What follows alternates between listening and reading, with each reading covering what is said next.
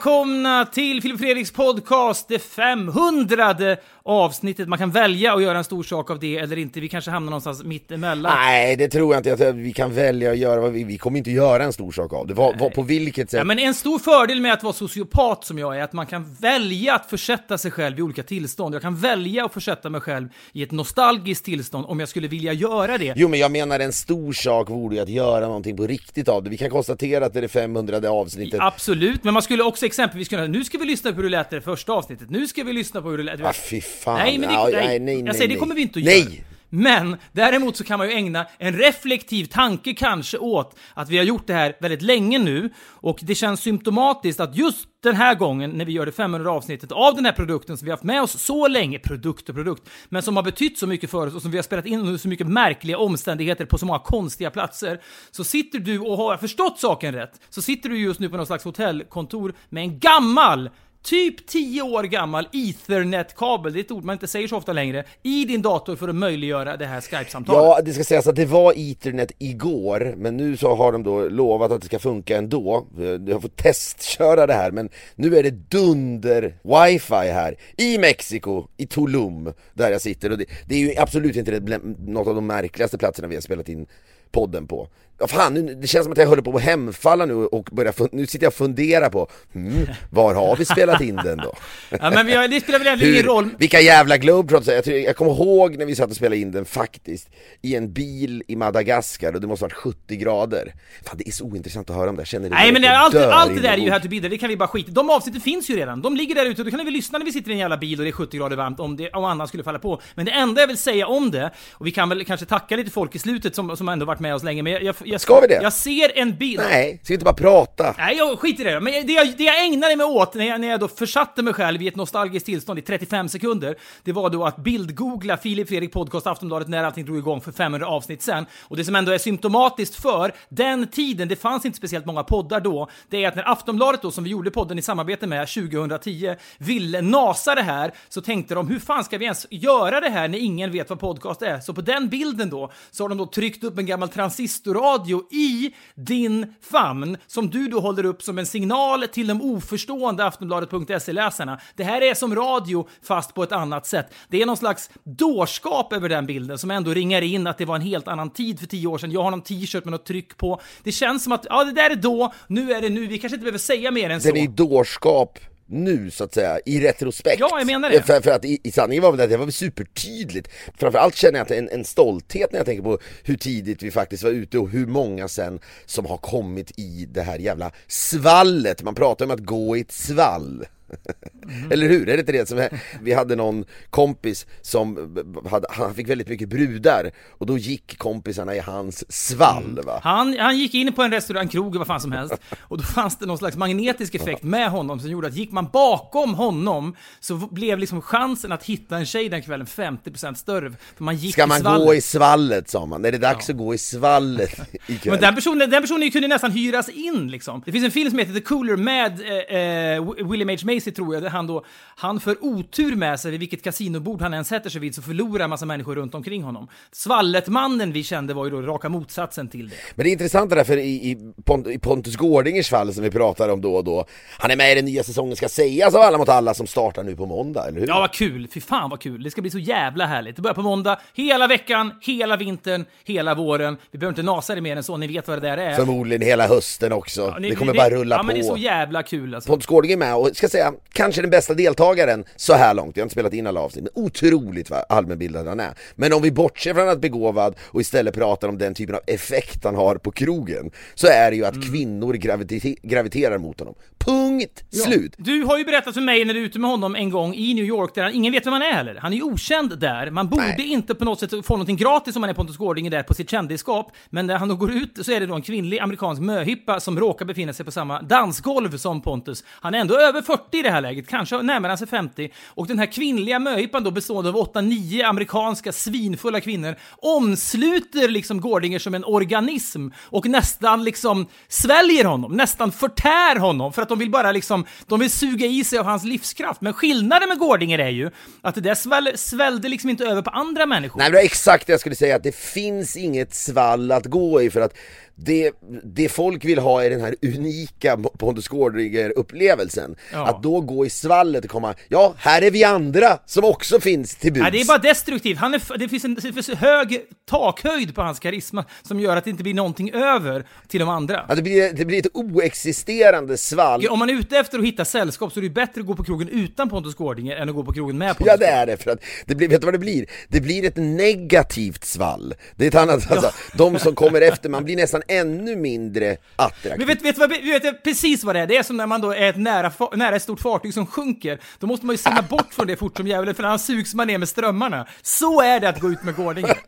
Men, och då, har vi, då hade vi då vår, vår andra polare som inte alls var på Pontus nivå, så där blev svallet Ja, positivt. Mitt emellan William H. Macy, The Cooler och Pontus Gårdinger. Men jag ville bara säga då att de andra poddarna är ju, det skapades ett svall efter att Filip och Fredriks podcast eh, lanserades och det svallet ser vi fortfarande effekten av, hur folk startar poddar hela Ja, tiden. ha- det hade de ju gjort även om inte vi hade startat på det. Vet vi ju om båda två. Du, nu effektsöker du ju lite. Jo, jo, jo, ja, men absolut, men jag säger bara att svallet Men det roliga är att många poddar har kommit efter vår podd, men de har också lagt av. Att vi fortfarande håller på och har så jävla kul fortfarande är ett rent och skärt jävla mirakel. Och det beror ju mycket på att man får sån respons hela tiden från människor som mejlar till podcastpoddfm.com. Det är ju helt enastående, måste jag säga, att det fortfarande är så givande för oss att göra detta när vi har gjort det så många gånger. Det är jag ödmjuk för, det tar jag inte för givet. Ödmjukare än så kommer jag inte att bli det här året. Nej, och jag vill säga absolut att poddar skulle startas ändå, men det finns ändå, det är något jävla mys i att vara paradigmskiftande, att vara först ut, att inte gå i svallet. Det är skönare att vara Pontus Gårdinger än att inte vara Pontus Gårdinger, så att Men det är säga. skönare att vara skeppet som sjunker ner till botten än att vara människorna som sugs med efter. Nej men det är mycket bättre att ha ett svall bakom sig än att vara en del av svallet, så är Ja, det. verkligen. Tvek. Men, jag, jo, men nu, och jag orkar inte ens då fokusera på att jag befinner mig i Mexiko och att det är lustigt att jag spelar in här. För det är någonting med, det går inte att, det, jag tänkte på det med Mexiko faktiskt. Jag, häromdagen så googlade jag, hur många bor i Mexiko då? För det känns ändå som Mexiko har en, det finns en liksom känsla av u-land, eller hur? Visst gör det det För fortfarande? mig, jag, kan ju, jag är väldigt, väldigt oallmänbildad, som du vet ju. Du har ju räddat mig många gånger där i olika sammanhang. Jag, man får ju direkt associationer, man får alltid Mexiko gissa. Då skulle jag gissa på kanske, det skulle kunna bo 120 miljoner människor i Mexiko. Ja det är ju så otroligt nära, det bor 125 tror jag. Jaha, okej, det fan vad, vad, vad olyckligt då att jag... Det var, jag, Nej, jag var ju mycket, nej, men jag tänkte att det skulle vara mycket mm, färre, men jag, jag, jag menar bara hur, man- vad man har för en här, bild av Mexiko är det någonstans fortfarande. Jag vet, inte, jag vet inte vad det är för bild, men det är, det är någon Sydamerikas Indien kanske. Jag vet inte. Det känns skitigt och kaosartat. Men den starkaste bilden som har kommit ut ur Mexiko de senaste åren, det är väl två stycken och det är drogkartellerna som har förstört mycket. Det ena är ju då huvuden som rullar in på dansgolv, av, avhuggna domarhuvuden som rullar in som bowlingklot på dansgolv, det är det ena. Det andra är då den mycket, mycket obehagliga myten om drogkarteller som kidnappar turistbussar, tar in dem i en hangar, det här har vi pratat om tidigare säkert. Man ställer turisterna i en cirkel, man omger, dem med automatvapen, och så kastar man in en hammare i mitten av cirkeln och så säger man till dem slå ihjäl varann. Den som överlever får gå härifrån. Och sen när alla har slagit ihjäl varandra och det är en kvar, då skjuter man ihjäl den människan också och sen går man och käkar lunch. Intressant, mannen eller, eller kvinnan som kom på det där eh, besitter ju också, eh, uppenbart någon slags liksom, kreativitet, får man säga. Men det är någon slags hunger games ju. Ja men det jag undrar, skulle en sån människa göra ett bra jobb på en reklambyrå i Stockholm också? Om man, om man säger till den människan, ja luften är fri, det är bara, nu ska vi bara kasta pennor i taket och spåna här. Det vore, tänk att alla dessa reklambyråer som tar in liksom alternativa sån här spånhjälp förstås, som åker till konstiga kursgårdar. Ny creative director för Forsman Bodefors. Mannen som, du vet, gav, gav ut hammaren. Mannen som kom på att man slänger in en hammare i en cirkel av turister och så blir det Hunger Games. Ja, nu jobbar han på Forsman Bodefors. Vi måste kunna gå vidare. Han har suttit av sitt straff. Vi tror att den här märkliga kreativit- kreativiteten den här mannen besitter kan komma till nytta i reklambranschen, vilket den ju förmodligen skulle. Men det är, eh, och jag tycker det finns något intressant i det där på riktigt, för alltså, vad är kreativitet? Går den att applicera? Om du är en kreativ mördare, du är en kreativ kartellmedlem som rullar in huvudena på diskon som bowlingklot. Det är klart som djävulen att den människan förmodligen skulle kunna göra en bra dieselkampanj också. Ja men det är så här, färdas kreativitet, om man säger så här, saker och ting travel säger man ju då. Färdas kreativitet också, kan man ta en kreativitet från en bransch, gå in i en annan bransch och, och, och liksom avnjuta stor lycka där också? Förmodligen. Ja men jag tror så här, skulle den killen, du vet, äh, Mi- Micke Bindefeld sö söker en ny, han har slut på idéer, det var ju för sig länge sedan han hade, men låt säga att han har slut på idéer och vill, och vill starta och behöver liksom spåna kring fester. Då tror jag att en sån där kartellmedlem där är ju betydligt Och enda, enda nackdelen är, man, får ju, man måste ju omge sig med nej-sägare också. Jag tror att Bindefelds liksom, människor som jobbar för Bindefeld är ju liksom dels livrädda för honom, känns det som. De vågar liksom inte säga ifrån Bindefeld överhuvudtaget. När det då kommer in en drogkartells kreati- kreatör, så att säga, och spånar idéer, om den människan kommer på en ny idé så vågar ju ingen säga nej till den personen heller, för man anar ju vad som kan hända. Så det, risken är ju... det. Bindefeld blir ett huvud som rullar in på sitt eget kontor. Precis. Ja, men- det, det finns en risk. Fy fan vad makabert. Men han har åtminstone rakad skalle, så den skulle ju rulla Ja, bra. det är få svenska kändisar som skulle se så bra ut som inrullat huvud på en nattklubb som Micke Bindefeld. Så är det ju. Får man skratta åt det? Ja, det får man väl göra. Så alltså, vet du vad som är så spännande? Han, han sitter och gör en intervju med det här tv-programmet Sverige som är så seriöst. Eller den här, vad heter du det, Anna. Hedenmo-programmet, vad är det det nu heter? Min sanning, ja. Min sanning och så han, vet du vad som är så exceptionellt med dig? Mikael eh, Bindefeld, han sitter där, åh det kommer vara hur jag har kombinerat du vet, business med, med där, där, där Networking med liksom nöje, förena med nytta med nöje. Är det det? Är det att jag har hållit mig nykter på alla Kan du fester? gissa? Hon säger så här, kan du gissa Mikael? Ja, det måste väl handla om att jag har lyckats skapa eh, en, en, en yta där både politiker... Kontaktytor för män, där människor möts. Det är det, eller hur? Jag får människor, jag skapar synergier, jag skapar mötesplatser. Nah. Men då sitter han där då i den här Min sanningsstudion med Anna Hedenmo, den förtjusande Anna Hedenmo. Det är intressant med henne, jag träffat, henne- vi har ju träffat henne flera gånger. Så bara för att människor jobbar på SVT så säger man ibland så här, men hon är både rolig och trevlig. Det är liksom effekten när man, Ja. när man träffar folk som jobbar på SVT, att de, de knappt finns egentligen. Människor som, som sitter och Nej. sysslar med seriösa saker på SVT, de existerar inte utanför det där Ja, men jag, jag minns första gången jag såg en SVT-människa på krogen så hajade jag till. Va? Är, de utsläpp, är hon utsläppt från SVT? Det känns som att de, de, de har liksom inget, de har inget glamoröst liv, de har liksom ingenting som pågår utanför som gnistrar på något sätt. De är instängda där på någon slags, på någon slags gulag-nivå. Det är väldigt märk, det är en märklig känsla, för jag såg nu, jag såg något klipp från eh, Marcus Leifby, eh, också poddare, som har gått i vårt svall. Eh, han, i, i, detta, I detta långa tioårssvall nästan. Men han, eh, han intervjuade då Staffan Lindeborg säger och han har gjort en hemma hos, hos Staffan Lindeborg som är då en väldigt känd svensk sportkommentator. Var det inte han som var länge var känd för att han hade svårt att säga ordet kvartsfinal och alltid sa kvartsfinal? Han, han, Är det så? Hans, hans enda stumma R i livet dök upp i ordet kvartsfinal. Det var därför det var så poetiskt att han blev just sportkommentator. Det måste ju förts diskussioner när det är åttondelsfinaler Ska vi verkligen skicka Staffan? Om Lindeborg ska få ta matchen eller inte, för då måste han kanske säga nu är JO klar för kvartsfinal. Och det är olyckligt. Men då gör han ett hemma hos där och eh, jag tror att han är frilansare visserligen men och så sitter Leif vid det här korta Insta-klippet så sitter de och tittar på när Lars Frölander vann eh, OS-guld, kan det ha varit 200 meter fjäril? Sydney var det i alla fall för jag Ja. minns att du och jag var involverad i tv-produktion då i programmet som hette Hello Sydney. Men så sitter han och tittar på det här klippet på det Vet här du, vad det, vet du vad det sjuka är? Det är lika långt från det här avsnittet till det första avsnittet av podden och det första avsnittet av podden och Hello Sydney. Det är också tio år. Det känns längre. Ja det gör det verkligen. Men när han sitter, och, han sitter och tittar på klipp därifrån på en sån här liten tjock-TV och så tittar han på VHS-kassetter och så sitter de och tittar på hans kända referat då. Och det finns inget eh, eh onanerande i det utan det är rimligt att Leif och han sitter och tittar på hans bästa sportreferat. Han, är ju, han står ju bakom flera av dem. Men det känns som att just det, han finns. Just det, Staffan Lindeborg är inte en skapad figur, eller Staffan Lindeborg är inte inlåst i, Sverige, i Sveriges Televisionsbyggnaden. Katakomberna, nej. Men det känns verkligen så. Och Anna Hedemo är även en sån person, men som då överbevisade mig. Eller det, det handlar inte om att överbevisa, det är mer en känsla av, ja så hon finns på riktigt. Hon, hon går på Fredrik Lindströms julfest, för att det var där jag träffade henne. Hur är det möjligt att en SVT-människa kan gå på Fredrik Det är det Lindqvist? skickligaste med Fredrik Lindströms SVT-medarbetande är att han aldrig har känt som en sån människa som har känts inlåst riktigt. Han har varit lite för fri i tanken. Han är rimlig att se på Det är krogen. mycket mer av ett mirakel att få Anna Hedenmo, Hedenmo heter hon ju, till sin julfest än att få en rikspolischef och en musikalartist på samma fest. Så är det. Var det, så att vi inte blev, var det så att vi inte blev bjudna på hans senaste julfest? Jag tror inte att han hade någon i år, så tyvärr. Så vill jag Ja, skapa... det är ditt halmstrå du. Ja, men han och jag har ganska mycket kontakt, ska jag säga. Så jag, jag vore väldigt överraskad om det var på det sättet. Men, låt oss nu prata om ögonblick när Micke Bindefeld sitter Ja, då. vi vet var du är på väg nu. Han har på sig en svart, han har tagit på sig kläder som får honom att framstå som intellektuell, det vet man.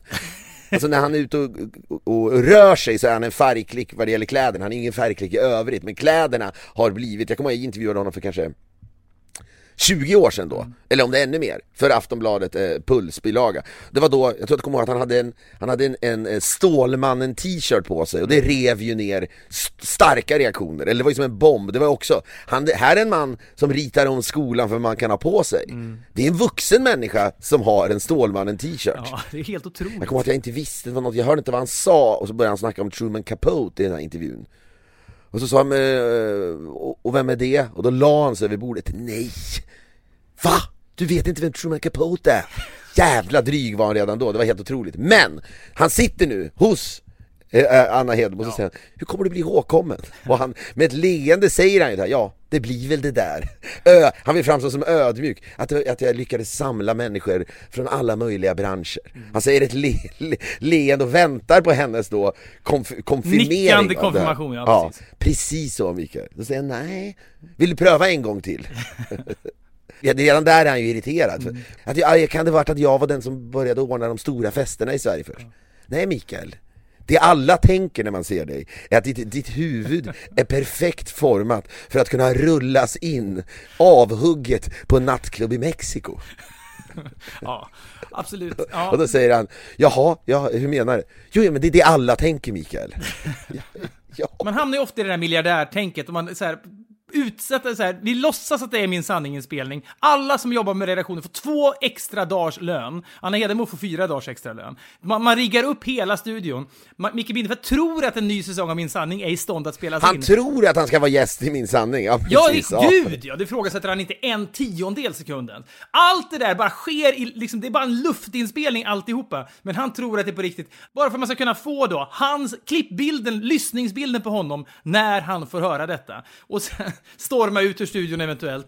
Men det är intressant för det, det, det, det vi, vi återkommer ofta till det här, det är ju att, att, att de här vaskande ögonblicken i livet som man alla, alla drömmer om tror jag. I, i, och i, I vissa fall, igår var vi på någon eh, restaurang här i, i, i Mexiko, i Tulum, där det stod massa ryssar då, eh, som sprutade ut champagne, eh, eh ja, klassisk vax, vaskning helt enkelt. Köpte in Dom Perignon-flaskor, eh, skakade dem och så sprutade de över hela restaurangen då. Och så fick man champagne i håret och man såg att de var oerhört lyckliga för detta. Och det kan ju vara, många av dem då föddes innan murar revs och att, att ha pengar och att kunna bara kasta bort pengar är väl den ultimata drömmen då. Det där, det där kan man, man kan förstå det psykologiskt, man kan tycka vad man vill om det.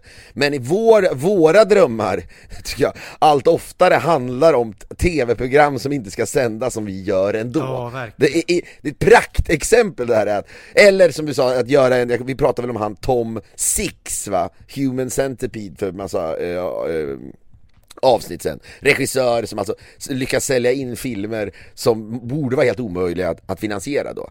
Men där, det, det, där pratar vi också om någon slags dröm att vara en del av de som kan bara investera stora pengar i hans filmer. Det är samma sak här, att liksom ringa upp SVT och säga vi vill börja ett prank på Bindefält och säga var ska det sändas? Nej, nej ingenstans, det är bara vi vill, vi vill bara sitta och titta i kontrollrummet när Anna Hedenmo ställer den här frågan om hur Mikael Bindefeld tror han blir eh, ihågkommen.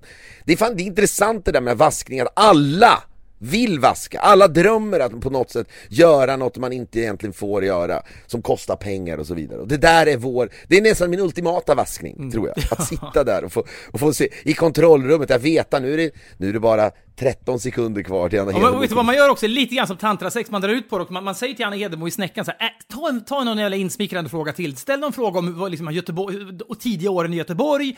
Ställ några år, okej, bra. Nej, vänta lite till! Du vet, man, man sitter och pre-kammar i kontrollrummet och bara nej, ställ någon fråga om hur, hur det var när han jobbade som frisör också. Jag vill bara dra ut på det här, dra ut på det här. Och till och med Bindefeld själv tänker sig, fan vad mycket airtime. Så säger de till oss att vet, det kostar, det är ju fackföreningar här, alla, alla SVT, alla SVT-anställda här, det är övertid, det är jättedyrt. Skitsamma! Det gör ingenting. Skitsamma! Och, och så säger Mikael, när han skämtar då vid något tillfälle, gud, det är långt program det här, ja vi har dubblat sändningstiden för din skull Mikael. Det tycker han också är rimligt. Kör på bara säger man till SVT-människorna. Det här får kosta hur mycket som helst. Sug på frågan. Han sitter där efter tre timmar och tänker, "Gud, vilken lång, det här måste bli specialavsnitt. Men, sa vi inte det Mikael? Hela säsongen ska ju handla om dig. Det här är ju sex avsnitt som bara handlar om Jaha, dig. Mina jag- sanningar heter det nu. Jaha, ja, ja vad rimligt tänker han då. Ja, vad Men i själva verket sitter bara du och jag där diaboliskt och pre-kammar och väntar på att frågan om att hans huvud är anpassat för att rullas in på ett golv i Mexiko.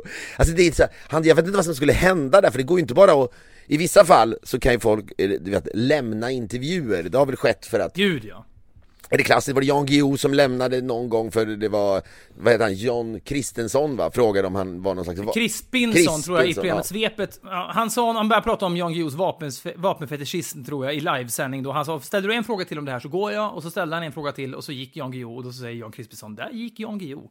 Så det var, det, det där är ju, inte- och du har väl lämnat en studio också tror jag under något debattprogram tidigt i vår karriär när du... Ja det var någonting med, med eh, precis med, eh, ursäkta röran, för övrigt Ja, anser det- jag att Kartago ska förstöras eller någonting. Men jag gick ju inte på en provokation utan jag hade bestämt det redan Nej, du, innan. du hade planerat att Men gå jag, efter jag, jag, sagt jag tänker bara med en sån som, som, som Bindefeld, han skulle, det skulle ta så lång tid innan han går, det är inte riktigt, och frågan är inte heller Han vet också att det, det är vågskålar det här, att, att Bindefeld vet ju, han är PR-människa. Går jag så blir det här stort uppslaget, det blir liksom... Dessutom finns det ju en risk att hela den här säsongen av det nya programmet Mina sanningar kanske då ställs. Jag vill ju spela boll så att det här blir av, så jag får min rättmätiga airtime på SVT. Men frågan är heller inte av sådant slag att den uppenbart, han, alltså jag tror att han, det går inte att relatera till den här frågan. För hundra år sedan så var ju du och jag på en presskonferens med svenska, fotbollslandslaget och så skulle vi då, vi gjorde programmet Boston Tea Party, vi skulle ställa en fråga och, till Zlatan Ibrahimovic som ju var lika stor då som han är nu, eller om än, kanske ännu större. Men det här var ju då kanske 2008-2009 så gjorde vi programmet Boston Tea Party, programmet handlar om åldrande tror jag, eller åtminstone ett segment om det och att medellivslängden är cirka 78-79 år kanske i Sverige och den ökar då för varje år som går, vi blir äldre och äldre. Och då så tänkte vi kul att bara göra någon rolig tryffering och lämna studion och höra vad någon känd person tycker om det. Och då dök vi upp på Svenska fotbollslandslagets presskonferens. Det var ju väldigt tryckt stämning. Folk var ju livrädda för Zlatan då och alla sportjournalister satt ju kuvade. Det var ju fruktansvärt att se, måste jag säga. Eh, och då så ställde, du vågade ju heller inte för du har ju enorm respekt för Zlatan, men då fick jag ställa frågan. Eh, till Zlatan så löd frågan, eh, Sveriges medellivslängd är ungefär 78-79 år, men den blir ju högre för varje år som går. Vad tror du medellivslängden är om 100 000 år? Det är en udda, konstig fråga och han skrattar ju så, ja, det vet jag inte, får fråga Lagerbäck och Lagerbäck svarar. Skrattade han? Det var väl knappt att han Nej, men det var skrattade åtminstone, ändå. det var ju en total nonsensfråga. Det var inte, det var inte som att säga något provokativt till honom. Att kritisera honom för någonting eller att liksom, det var ju bara nonsens. Bindefeld-grejen menar jag är svår för Bindefeld att vända sig emot på ett sätt, för det är så jävla out there. Jo men Att- jag tror så här att hade Bindefeld, hade han till slut efter mycket om och men beslutat sig för att vara med i något av våra tv-program som gäst då hade ju den frågan, hade den kommit så hade han känt Varför ställde jag upp på detta?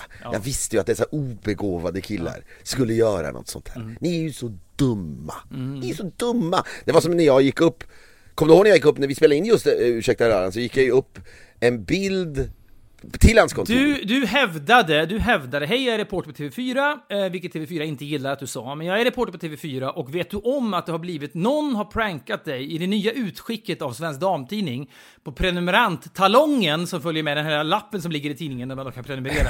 Då hade någon photoshopat, hävdade du, för att manipulera in en bild på ditt huvud på en annan bild och så visar du upp den här fejkade talongen då. Där, det var en enorm kuk Ja, en naken, naken man med jätteballe då och Bindefelds ansikte på. Det var ju vi som hade gjort den där bilden förstås, men du ljög och sa att det här var någon skojare på Svensk Damtidning som har gjort detta. Vad har du för kommentar till det? Och han, ja, han sa ju ingenting. Han Nej men han sa just det, han sa, men du, du var ju Filip, du var ju på väg någonstans eller något sånt, sa, Ja, maktutöva. men det är också hans bild av det hela. För, för ett år sedan, då var du någon, för då intervjuade du mig för Aftonbladet. Ja, men nu när du gör det här och han försökte då köra den, men lilla Filip, det var den som var känslan. Och så här, den skulle han ju aldrig köra med Anna Hedenmo, givetvis. Nej, han kan inte det. Nej, det kan han inte. Så att, men det, där, det hade varit ett jävla fint, eh, fint ögonblick. Vi är denna vecka sponsrade av Lendo som ju är, det här vet ni, Sveriges största jämförelsetjänst för både privat och företagslån. Och det som är speciellt just nu, det är att Lendo då bjuder på banker och långivares uppläggningsavgift om du väljer att samla dina lån. Och det, det ska man ju göra, Filip. Ja, och det gör man alltså via Lendo då. Man kan gå in på lendo.se och läsa mer. Det är ju så att vi är många som har en massa smålån och avbetalningar då som man betalar på varje månad. Och det är ju rörigt och oöverskådligt att ha det på det sättet och dessutom kan det bli väldigt dyrt i längden. Mindre lån har ju oftare högre ränta eh, och då eh, man betalar du vet fakturaavgifter och aviavgifter och, och sånt där. Så har man då funderat på att samla sina lån till ett, då är ju Lendo den bästa lösningen. Man kan samla allt till ett större lån och man kan, eh, man kan då jämföra lån upp till 600 000 kronor från upp till 35 banker och långivare. Och just nu då så bjuder Lendo på banker och långivares uppläggningsavgift på upp till ett värde på 995 kronor vid tecknande av ett samlingslån. Så går man i lånetankar, då är det här ett perfekt tillfälle att gå in på lendo.se och läsa mer. Vi säger stort tack till Lendo.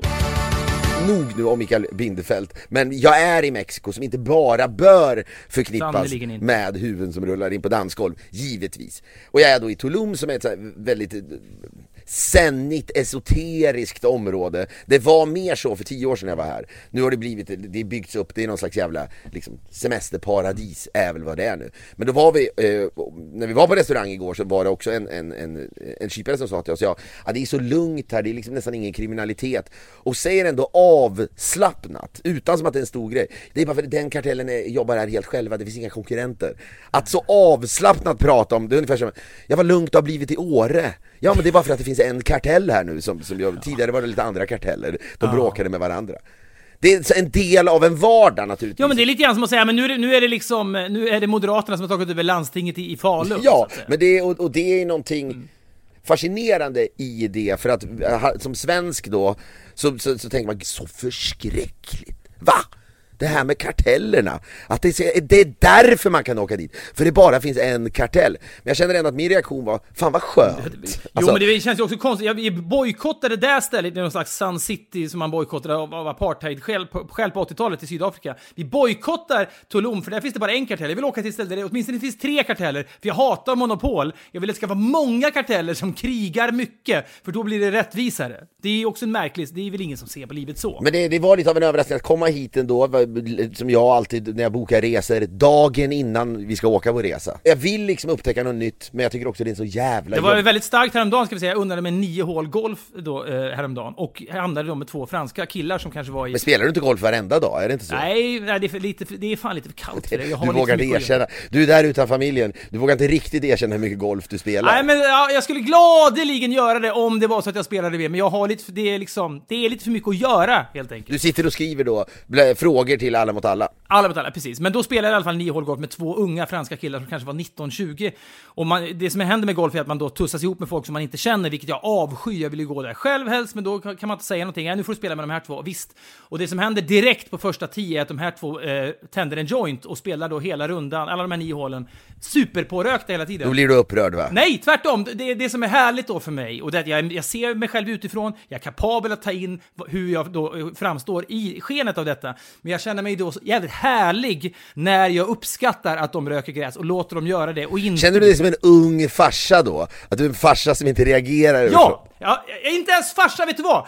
Att de röker gräs nära mig och när de frågar om jag vill ha så, så nickar jag på ett sätt som jag inbillar mig antyder ah, I've had my fair share om man säger så, men inte nu tack. Det är ju då ett osvenskt beteende, för i de sänkta ribbornas Ja, men land... också, det är nästan, det är nästan, ja men det är nästan ett svall jag upplever. Att jag känner mig så här. de tycker att jag är en skön farsa för att de får röka hur mycket gräs de vill i samma golv. De är också bättre än jag, det är förnedrande, de är dynghöga. Jo men där är, vet du du är där, du är ju en produkt av den svenska sänkta ribban där. För du vet själv... Ja, en- en- det är vi ju alla givetvis. Ja men precis, och känslan är ju att man skulle, vissa skulle ju verkligen säga oj vad är de här killarna på väg? Det är ju kriminellt, du kan inte gå en, du kan inte gå en golfrunda med dem när de röker Tänk gräs. om de hugger huvudet av mig och rullar in det i klubbhuset Ja sen. men det, det är ju verkligen den känslan, Jag jag, känner mig så jävla ung! Jag har aldrig känt mig yngre. än, när jag avspänt gick bredvid dem och småsnackade och liksom det bara stank gräs. men det är också djupt tragiskt att du känner så. Ja men det förstår jag väl! Jag roas ju själv Ja. av det. Men, Ja, men vet du så, vad jag vi, blir? så mötte vi några gamlingar, så mötte vi några riktigt gamla människor eh, på, på någon, du vet när man skulle gå över någon bana. eh, Fan jag är illa till mods nu. Möter några riktigt gamla människor och hoppa, hinner hoppas. Vi är denna vecka sponsrade av Finnair och vi pratade i förra veckan om klass och service, något man verkligen uppskattar när man flyger och det får man ju då hos Finnair. Låt oss Fredrik lyfta fram Finnairs app som underlättar resandet redan från bokningen. Den fyller ju då i all info automatiskt när man bokar. Perfekt då när man reser mycket och det första du ser i appen det är check-in. Kanske det viktigaste då innan resan. Sen har du dina digitala boardingkort i mobilen och behöver du addera en väska, välja säte eller kanske ändra något i bokningen så gör du det i appen och slipper kontakta kundservice. Man kan bara föreställa sig vilken tid man sitter i de här telefonköerna. Det här är enkelt, smidigt och tidseffektivt. De är otroligt duktiga på att hela tiden förbättra upplevelsen under resan. Vi säger därför stort tack till Finnair! Vi är denna vecka sponsrade av Blocket och låt oss, kan verka lite dystopiskt men tycker ändå det funkar, prata om dödsbädden. Vi kommer ju alla ligga där en dag och reflektera över våra liv och vi kommer då ångra många saker. Eh, bland annat att vi inte köpte den där drömbilen som fanns i våra tankar under så många år. Ja Men kanske den där opraktiska sportbilen då som var en dröm från barnsben. Sen blir man vuxen med barn och så får man inte köpa en sån där bil. Men man skulle fan bara ha gjort det så att man inte ångrar det när man ligger där då. För på Blocket finns då bilar för alla med Sveriges största utbud av bilar till salu från privatpersoner som såväl bilhandlare. Gå in på blocket.se slash bilar och köp drömbilen på Blocket. Vänta inte så kan man då bocka av den på dödsbädden i alla fall. Det tackar vi Blocket för. Eh, vi är denna vecka sponsrade av DPJ Workspace. Eh, det är ju din partner då för kontorsmöbler och inredning sedan 1995. Köper du en stol eller ett bord eller vad det nu kan vara i år, 2024 alltså, så har du garanti till och med 2034. Vilket innebär, Fredrik, hur många års garanti då? Det är 10 års garanti, det är ett decennium. Kan man säga något annat än att de vet att det är hög kvalitet på sina grejer? De har otroligt mycket snygga och bra produkter. Allt ifrån snygga designstolar till belysning och loungemöbler. Alltså ett komplett utbud. Helt enkelt med riktigt schyssta grejer. De ska hålla länge, det ska vara snyggt och det ska funka bra för alla typer av behov som finns. Och har man funnits sedan 1995 som DPJ har gjort så kan man sannoliken sin grej. Gå in på dpj.se och läs mer. Vi säger stort tack till DPJ Workspace. Vi har ett betalt samarbete med Syn nikotinpåsar och det här meddelandet riktar sig till dig som är över 25 år och redan använder nikotinprodukter. Syn innehåller nikotin som ett mycket beroendeframkallande ämne. Syn kommer i olika smaker, styrkor och format och nu lanserar Syn en helt ny smak inom mint. Syn Slim Cool Frost som har en tydlig smak av kylande pepparmint och mentol. En långsmal helvit prilla och enligt 90% av 366 vuxna konsumenter har den en långvarig smak. Läs mer på nikoniko.com och klicka in på syn. Glöm inte att slänga din tomma dosa i plaståtervinningen. Vi säger stort tack till syn. att de här människorna ska bli upprörda så att jag kan få försvara mina unga gräsrökande vänner. Det hände inte. Förstår du att jag blir illa Ja, berörd? jag, Jag känner jag är ju 100% medveten om det dissbara i detta. Jo men du känns gammal när du ens tänker Jo men det förstår jag väl! Men det är, jag är fullständigt medveten om Fan! Vi kommer dö snart! Vi är gamla! Vi är svingamla! Det är något så här, du vet, jag kommer ihåg när vi glatt skrattade åt filmen Gamla griniga gubbar när det begav sig, det var Walter Matthau och Jack. Lemmon Såg vi ens den? Eller vi såg planschen tror jag. Ja men det är så här, det, vi pratade och fascinerades av den planschen av någon anledning Men det var för att på den tiden var åldrandet så långt borta Då kunde man Jag garva vet. åt att det ens gjordes en sån film Nu är ju du a grumpy old man på Nej en, men tvärtom, jag är ju inte grumpy åtminstone. Det hade varit värre om jag hade avskytt de här killarna. Du är en människa som försöker så att säga Du tar på dig unga kläder, du gör ett hiphop-tecken. Ja, inte bara. Jag är passiv i det här läget. Jag går ju ändå bara bredvid. Det värre hade ju varit, absolut värsta hade ju varit om jag hade dragit åt mig Att den här jointen, tagit ett djupt blås och spytt för att jag inte är van att röka gräs. Det hade ju varit Ja, men att du, förknipp, du förknippar joint-rökande med yngre människor. Det är det som gör, det är det som gör mig illa till mods. Jo, men har du varit på golfbanor? Det är inte jättevanligt att liksom 60-åringar röker gräs. V- vad, har, du gjort, har du gjort en gallup om detta? Hur tror du det ser ut på golfbanor i USA numera?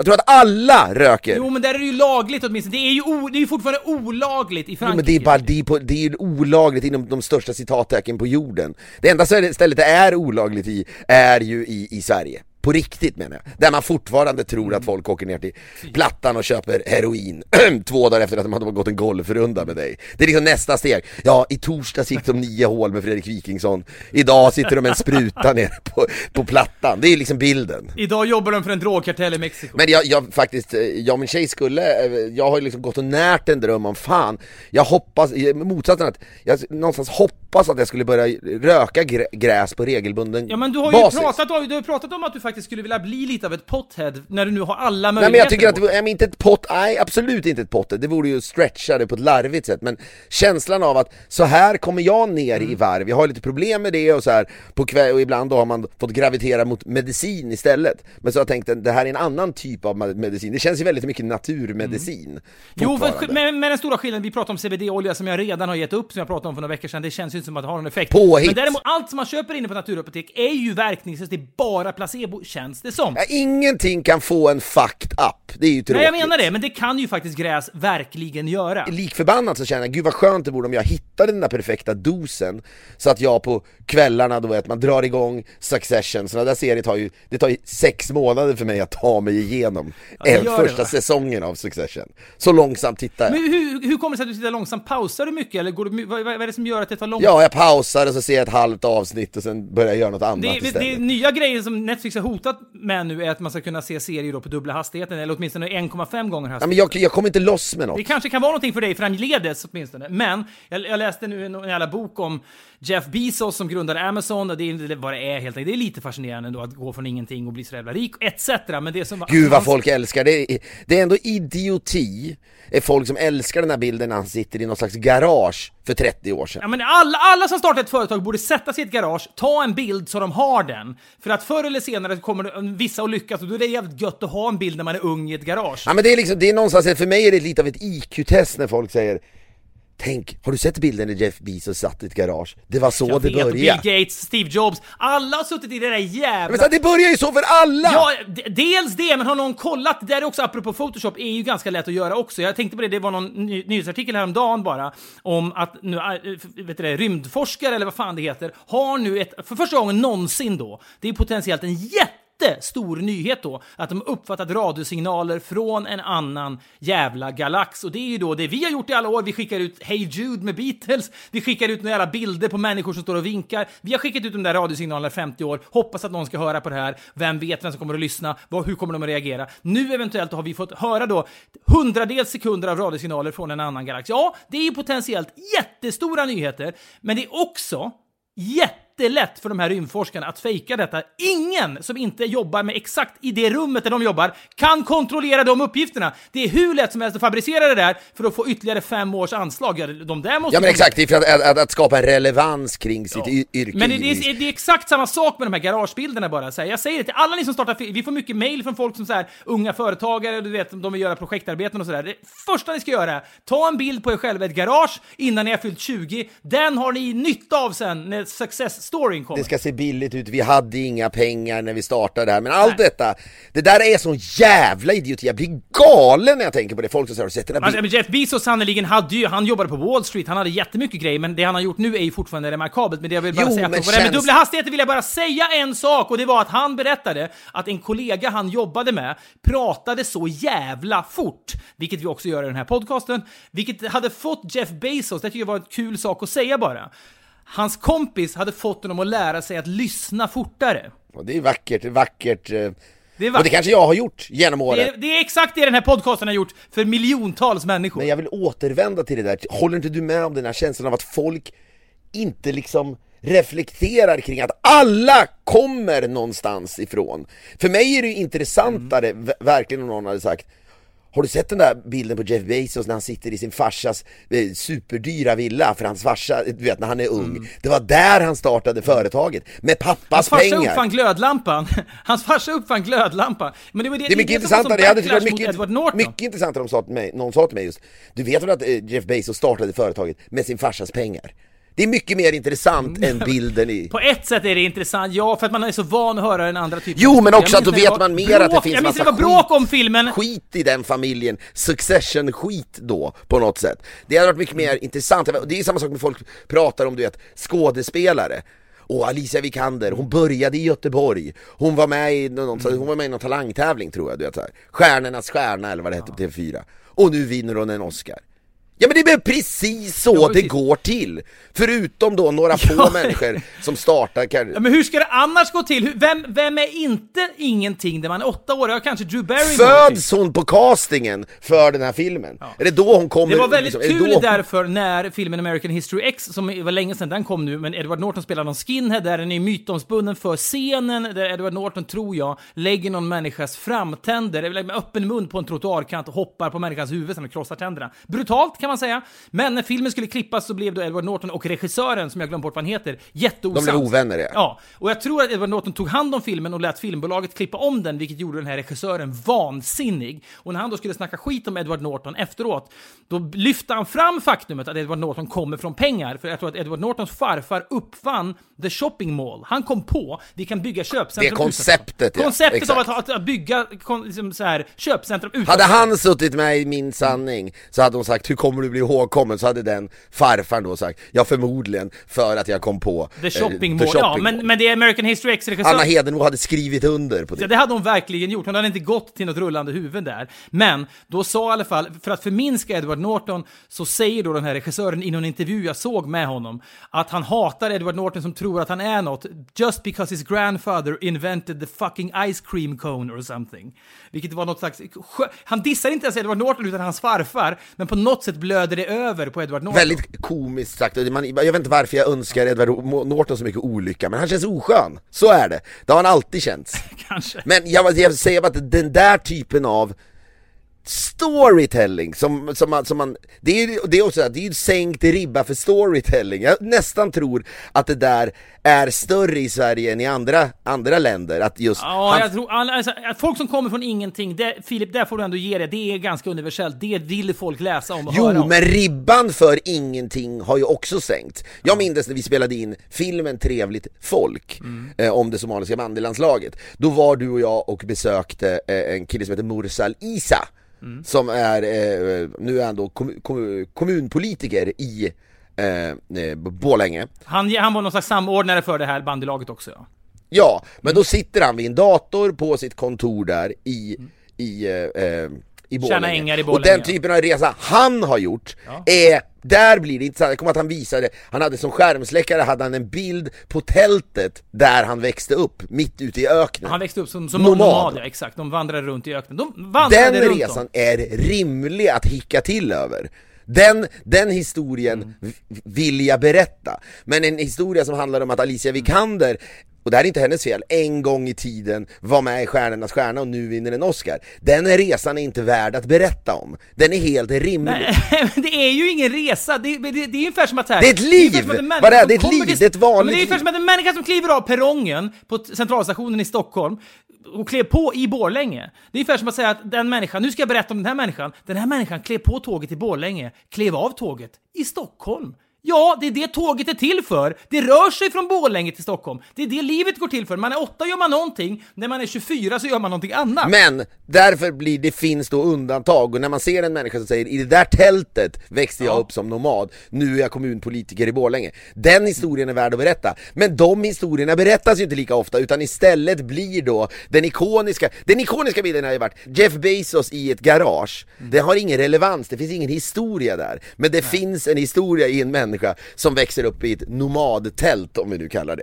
Ja. Men folk vägrar att se det, och det är därför den här podden finns, för att vi försöker problematisera saker. Folk är idioter på många Ja, sätt. men det är ju någonting, vi är ju så, det är, jag tror vi lever liksom i non-fiction-tider, det är poddar som är väldigt mycket non-fiction, det är väldigt mycket då dokumentärer och det är true crime och det är är. Vi, vi älskar ju saker och ting som har hänt på riktigt och det är ju du och jag torsk på också. Därför var det någonting, jag såg någonting, bara apropå detta, på Netflix häromdagen som ändå känns som ett tecken i tiden. Ibland när, man, när jag är väldigt skicklig, om jag får säga det själv, och en stor behållning i den här podcasten är när jag ser små, små detaljer som bara flimrar förbi i periferin. Är som, det så kallade metonymer Ja, du men som om? en liten, liten detalj som kan säga någonting om ett större sammanhang. Jag lyfter gärna fram sådana, för jag tror att det, det Där gör du ett jobb, där är du folkbildande. när någonting är på ett sätt det inte varit tidigare, på en stor offentlig plattform, då kan de här små, små detaljerna, om de presenteras på ett sätt som inte de har presenterats på tidigare, det är någonting nytt med dem, då kan det säga någonting om tiden vi lever i. Och jag vill ändå påstå att jag tyckte mig se det häromkvällen då, när jag då på Netflix ser den nya serien Messiah. Det handlar då om en ung man, karismatisk, snygg, mild och vacker, dyker upp i Syrien under brinnande krig då och befriar en stad från Isis och sen då är det ju uppenbarligen någon slags ny Jesusfigur då och det blir en slags eh, CIA blir jätteförbryllade. Vad är det som har hänt här? Vad är det här för galning? Kommer han att starta någon slags Tycker du att den är bra? Är den värd Ja, att den är väl på? helt okej, måste jag säga. Men det som är spännande med den är att den säljs in i en tid när det finns så mycket non-fiction och true crime och allt det dokumentärt. Det finns så mycket drama också. Så står det i den här påkostade dramaserien så betonas det i den lilla korta presentationstexten på Netflix startsida. Detta är inte byggt på en sann händelse. Det har jag alltså aldrig sett tidigare. Man skryter alltid med detta är byggt på en sann händelse. Det är ett skryt skrytelement, ett skrytmedel. Eller så skriver man inte alls, för då är det bara en tv-serie. Här ser du någonting. Du gör det, det där är du bra på. Ja, men jag, jag, jag är skicklig på att se det här. Du brukar vara skicklig på att uttolka vad det här egentligen betyder. Antingen börjar vi bli trötta på, så här, byggt på, på sanna his- historier, så att Netflix här vill säga upp, upp, upp, upp, upp, bara så att ni förstår. Det här är inte byggt på någon jävla sann skit, för vi förstår att i våra algoritmer ser vi att ni börjar tröttna på dokumentärt nu. Ja men vet du vad det är? Det är ju ett tecken på att det finns då non-fiction fatigue, att någon Ja, människa... men alltså, Netflix vet mest i världen om vad vi konsumerar i rörlig bild. De vet ju allt om oss. När de känner sig manade till en ny serie som har premiär strax efter nyår 2020, trycka på. Bara så att ni vet! Det här har inte hänt på riktigt. Det säger Men någonting. där stannar observationen. Ja, och nej kanske, för det, det kan ju ändå vara så, slår det mig nu, att just därför att folk, inte bara du och jag, utan alla börjar se igenom den här typen av Bezos-historier. Bezos-historier. Man har sett den här garagebilden på massa olika entreprenörer. Man ser liksom de dramaturgiska vändningarna, man, kan, man har sett det så många gånger nu att man kan det i sömnen, så att säga.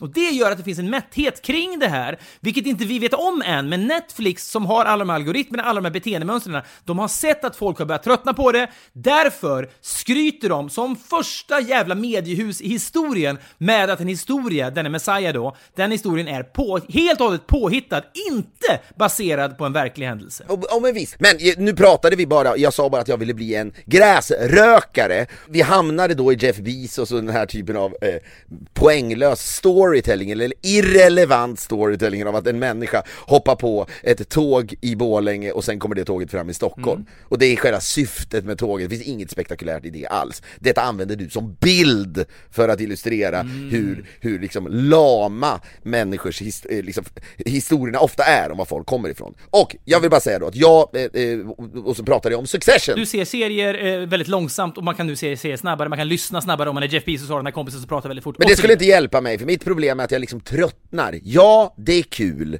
Han, den där Kendall är en rolig karaktär, och sen vidare så sitter jag och irriterar mig på att manusförfattarna är så nöjda över sina karaktärer. Mm.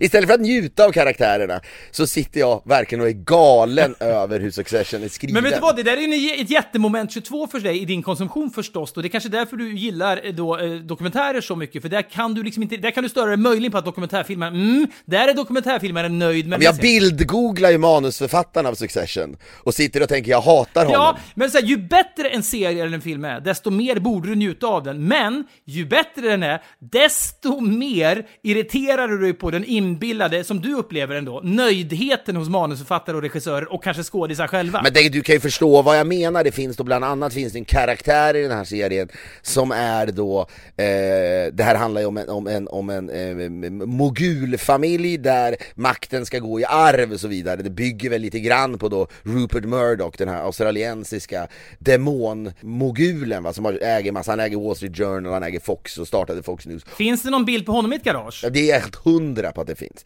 Men det är alltså sj- själva premissen för den här serien och det är väl, det är väl lite småkul så att säga. Jag läste en artikel om Rupert Murdoch för nio år sedan kanske, när han landade i London och reportern fick flyga med honom på hans flygresa då, från kanske New York till London. Och det var viktigt för honom, som en illustration över vilken tävlingsmänniska Rupert Murdoch var, att när planet landade så instruerade han alla att de skulle slå av flight mode på telefonen exakt samtidigt. Och så var det viktigt för honom att han hade den bästa telefonen så han fick täckning först och fick det första smset. Och när han fick det, han hade satt och sträckt upp telefonen högt inne i flygkabinen så han skulle få lite, lite bättre täckning. Och när han fick det första smset inne i business eller first class-kabinen, då blev han glad som ett litet barn. Otroligt att den scenen inte är med i, då, i den här Den skulle lätt kunna vara med. Den hade ju platsat då hade du stört dig på det. Men min dröm i alla fall är, apropå att du har gått ändå en, en golfrunda med, med gräsrökare Känslan är, vad härligt det vore, har jag då tänkt, att vara en gräsrökare, att på något sätt kunna varva ner på ett naturligt sätt. Skippa benson, utan på riktigt kunna varva ner på andra sätt. Då hade vi då, eh, min, min tjej hade fått några eh, jointar, såna eljointar från någon jävla, du vet, det var något event i LA Så, så avslappnat är det ju.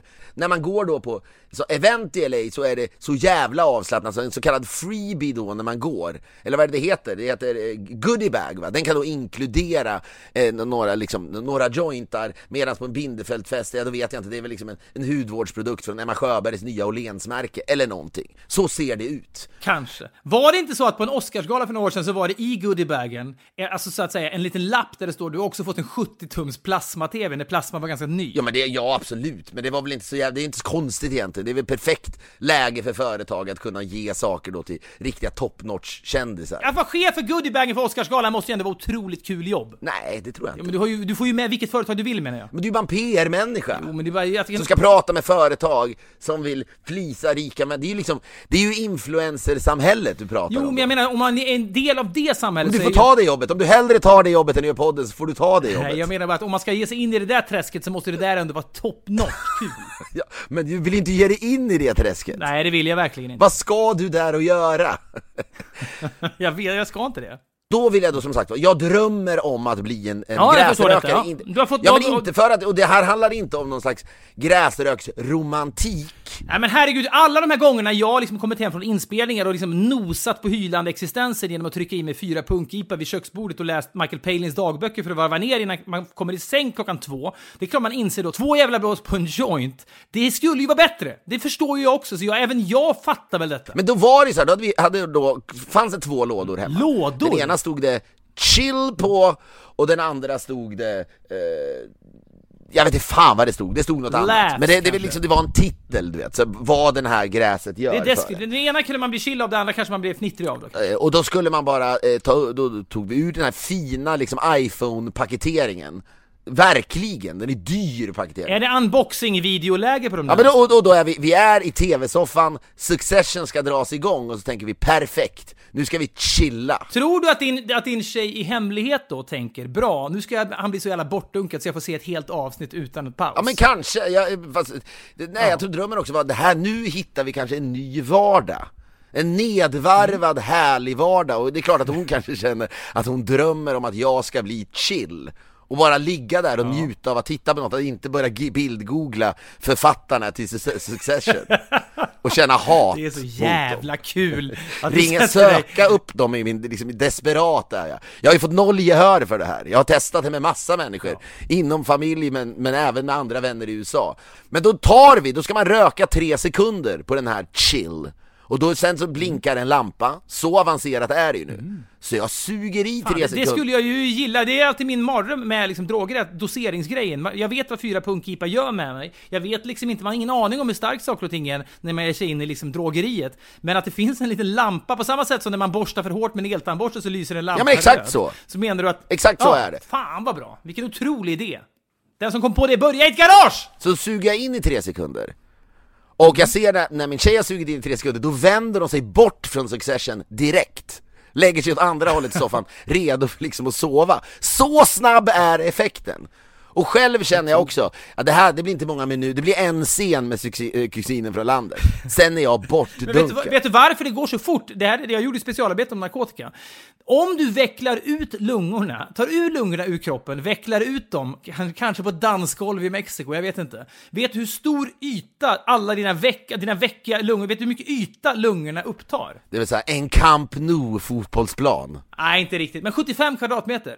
Det, och det är all 75 kvadratmeter som upptar rök samtidigt. Det är därför det går så fort. eh, typexempel på hur vår podcast fungerar här. Jag berättar en historia ur mitt liv och du berättar då en, en fakta som överrumplar folk. Det är en fin dynamik. Hämtad från mitt specialarbete som det kommer att regna in mail om att jag har missuppfattat och förstått fel, kanske. Men det är Men i alla fall, sen blir jag bortdunkad, vi blir bortdunkade. Klockan är när det här sker åtta. Ska jag behöva understryka att barnen inte är hemma? Det kanske jag Det är en bra ska. poäng. Det kan, i, I framtida rättegångar kan det här klippet komma att spelas upp. Men, Ja, men på sikt har jag ju tänkt att vad fan, jag måste väl kunna röka gräs fast jag har barn. Det gör ju jättemånga. Det finns ju något, det är värre att du dricker fyra punkipor när dina barn är hemma, ja, egentligen. kanske. Nej. Ja, men det, det är väl De klart att det är. sover ju. De har ju sovit i sex timmar. Det är liksom domestic violence framkallare är ju Jo, men alkohol. tror du jag lappar på mina barn när jag sitter med Michael Palins dagböcker? Nej men om du börjar stretcha punki, om det plötsligt är åtta punkipor, man vet inte vad som händer. Med gräs och bortdunkas man ju då. Men det här sker klockan du vet åtta, nio. Klockan fem vaknar vi i den här soffan. På natten? Ja, det är dags att gå upp till, till, till, till sovrummet då. Och jag ska då ta mig upp till sovrummet och jag, vet, jag kan knappt gå, jag hänger i trappan, Det har släpar det mig gått upp. sju, åtta, ti- ja, nio, tio timmar sen. Tre sekunders inhalering var det som föregick det här. Och jag vet, släpar mig upp som en, du vet, en gammal alkis, jag kan inte gå, kryper i princip, inte riktigt, nu stretchar jag. Men och lägger mig Lite som... Leonardo DiCaprio på väg ut till bilen i Wolf of Wall Street, så att säga. Ja men lite den känslan. Men och sen så, så tvärsomnar jag då, vaknar dagen efter, klockan åtta eller någonting. Utvilad som djävulen. Och på ett sätt är det härligt eftersom man, du vet, ja, man, man sover pissigt, det är väl du också, man vaknar lite här och där. Det gjorde jag inte då, så det finns ju en känsla av, fan vad det där var bra, men jag vet inte om jag vill sättas ur spel på det där sättet, det är lite obehagligt också. Om det är så jag skulle avsluta men varje kväll, ja då var det dags att sätta sig själv ur spel, fullständigt. Ja men tänk också, om- jag menar herregud, om det skulle hända något, skulle det börja brinna eller någonting, det är inte så att du skulle vakna. Det är hos Anna Hedenmo i Min sanning. Ja Filip, hur kommer du minnas? Du är en människa som älskar att sätta dig själv ur spel varje kväll. Ja.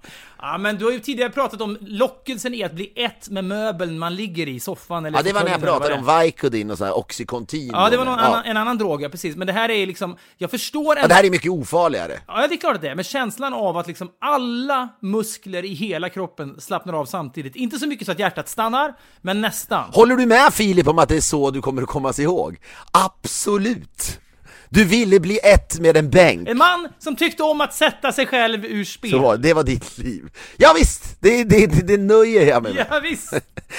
Men det, det, jag säger så här, jag kommer återkomma om mitt gräsrökande och, och hur det går, men jag kan inte sättas så här mycket ur spel. Det är ohållbart. Men kan man inte, kan man inte likt liksom ett kikarsikte eller någonting kalibrera då den där eh, röda ja, lampan? det är jag är övertygad om att Men man kan kan. man kalibrera den så att den lyser efter en och en halv sekund? Så att du liksom kan ställa in den? Du, du, du testskjuter några gånger? det är väl så man får göra och sen hittar man sin, sin, sina fyra punkipor i den där eh, inhalatorn.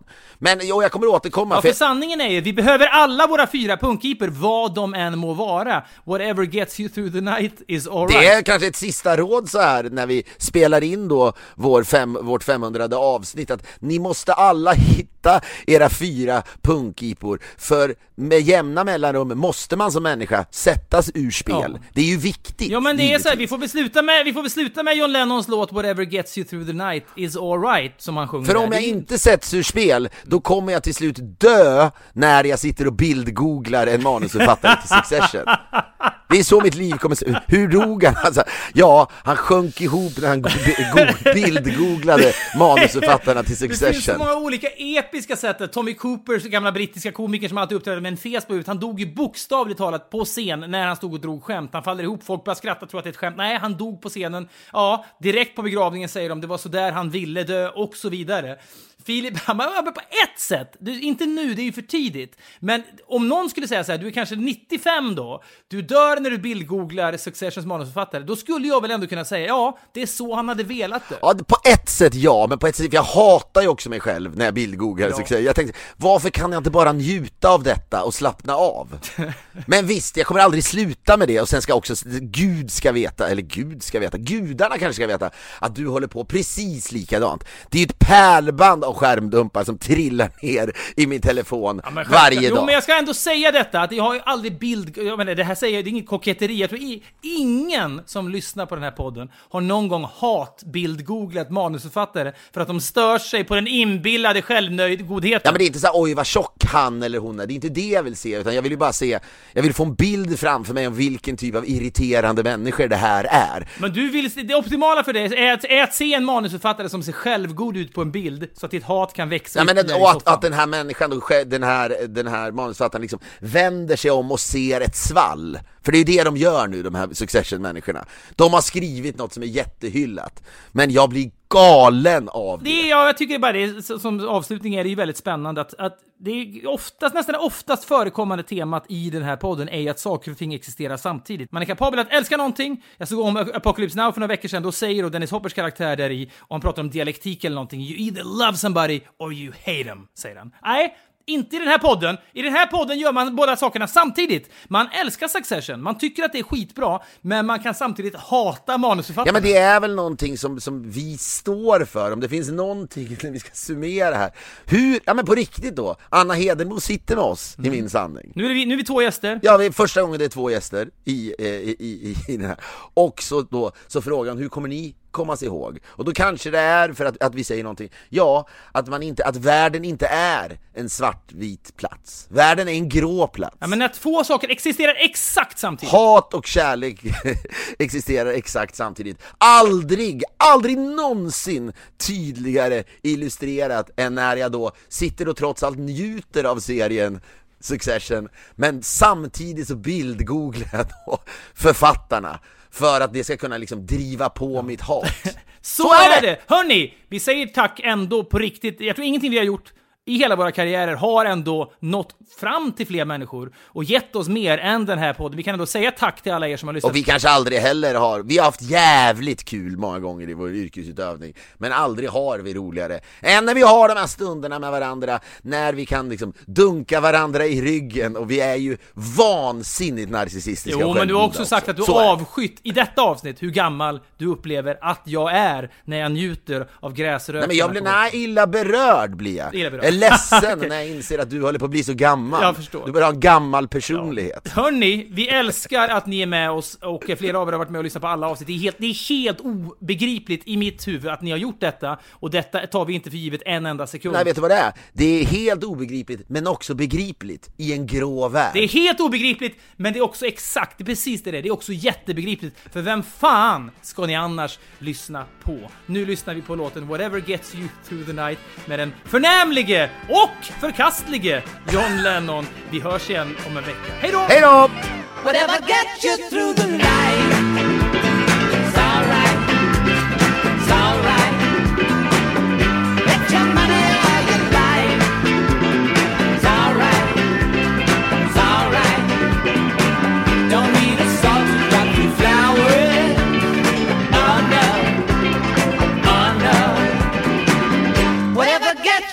Your life.